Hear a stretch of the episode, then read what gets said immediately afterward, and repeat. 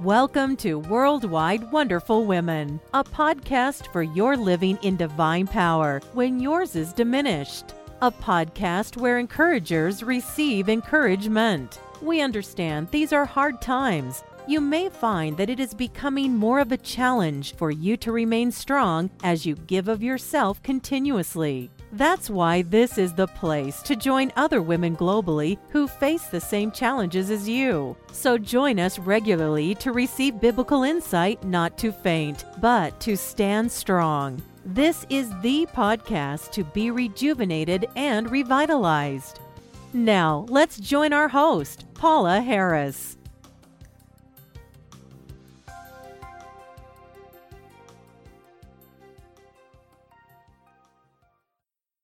Welcome to this last week of July. This is episode number 155 of Worldwide Wonderful Women, and the title of this episode is Attributes That Belong Only to God, Part 4. Of course, when I make reference to attributes, I am talking about the character of God. And so far this month, we have discussed the attributes of God being triune, transcendent, infinite, possessing immanence, being immutable.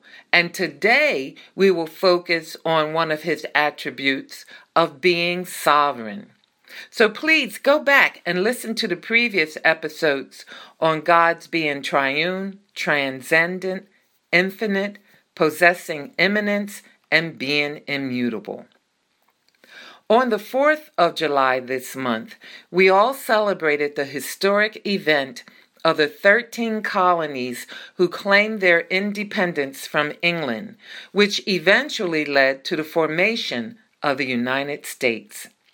Today, there is much division in the United States, and we do not look or live united as we ought.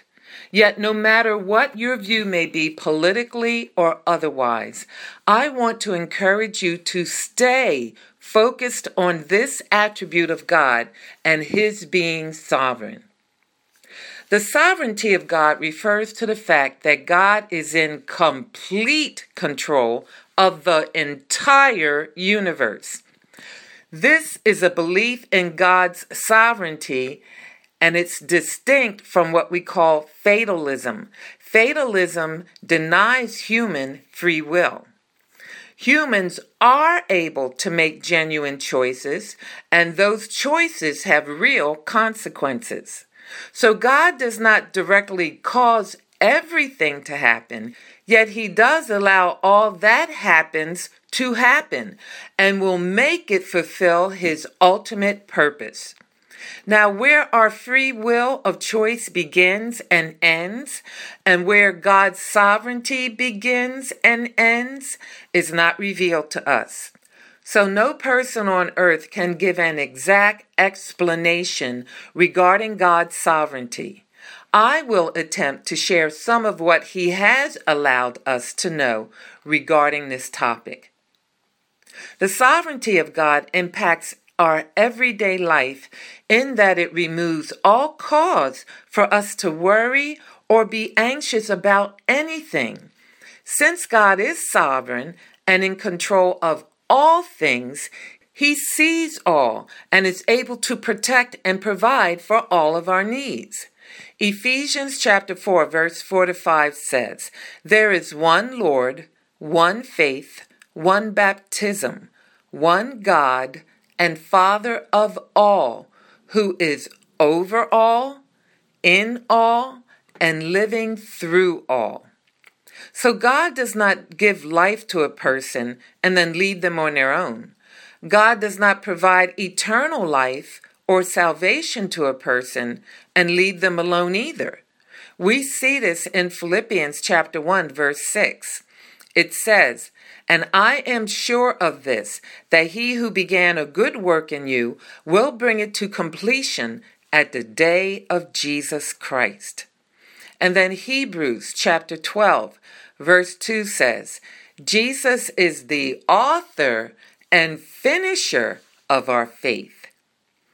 And then Acts chapter 17, verses 24 to 28 states, He is the God who made the world and everything in it.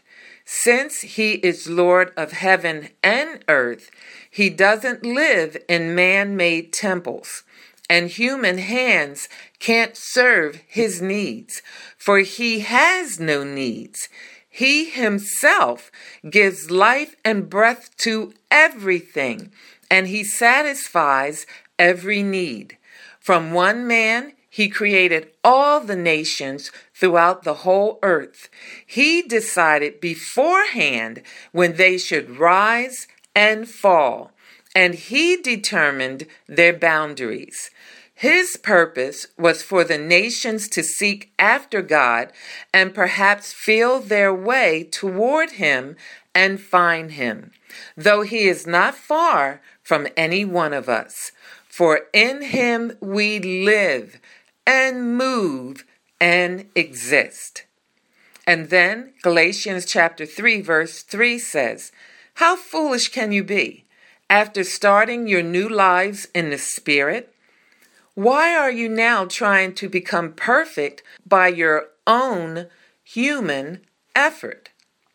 And then Ephesians chapter 1 verse 11 says, Furthermore, because we are united with Christ, we have received an inheritance from God, for He chose us in advance and He makes everything work out according to His plan. Now, these verses alone should help us to have a better understanding in regards to God's sovereignty and how it should bless us in knowing that He is sovereign. Again, God did not give you life and then leave you on your own. He sees everything in reference to your life, things you cannot see. He sees each blood cell in your body, the bacteria in your gut. He sees the clarity of your eye lens. He knows the beats of your heart. He knows and sees and controls all things.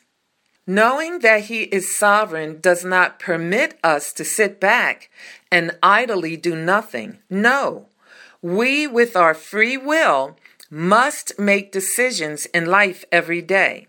The great thing about His sovereignty in our decision making is when we make a mistake, in His sovereignty, He can still make it work out for our good.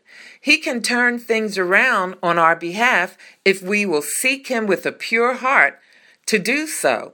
It means that we can go bravely into our lives, trusting that our loving Father sees the larger picture and is faithfully working everything for His glory and for our good. We just see a piece of the puzzle, but He sees the entire puzzle altogether. He is observing the whole picture, an advantage point that we do not have. Romans 8:28 says, "And we know that in all things God works for the good of those who love him, who have been called according to his purpose." We can rest in the fact that our God is actually able to work all things for our good, even when we cannot readily see how that may happen.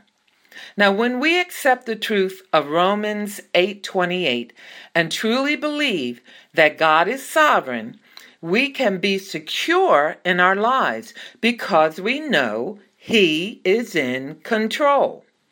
Now, if he is in control, what in this world can come against his mighty power? What about his love toward you? What about his acceptance and how he values you, regardless of what others may say? What about his ability to provide for you? His ability to instruct, teach, guide, and counsel you? What about his Holy Spirit empowering you when you're weak? What about his pardoning of your sin in Christ Jesus? What or whom where and in what way can anything come against God and stop his plan for your life? What have you been afraid of? What are you listening to or believing that has stirred anxiety in your heart? Who or what have you exalted above God who is sovereign? Please stop and repent if any of these things have shaken your confidence in God and His sovereignty over all things in His universe. Romans chapter 8 verse 31 says, What then shall we say in response to these things? If God is for us, who can be against us? Remember, God defines who we are. God determines our worth.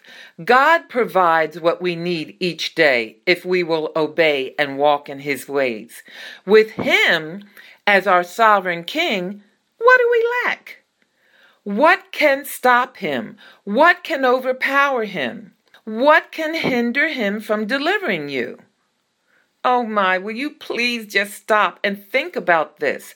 We need not fear failure, people, world news, worthlessness, poverty, struggles in our health, or even death we can be confident that God will have His way, and His way is always good, no matter how it may appear to us in the present. So be patient and keep trusting, keep believing in His sovereignty over all things. Now, not some things, but all things in the entire universe we can trust that the one who says he loves us is able to act on that love in all ways concerning us. We know he has the big picture covered, so we can trust him for the daily details. Now, will you do that now? I trust you will. And until next week, smile. Jesus loves you. Thank you for listening to Worldwide Wonderful Women. We trust you enjoyed the program. Please take a moment to leave us a good rating and review on iTunes to help us continually encourage others around the globe. We also invite you to go to twm4jesus.org. That's TWM like in Mary, F O R J E S U S dot O R G to download your free gift and see other resources to help you live in divine power. And oh, don't forget to tell your friends. Until next time, be strong and of good courage.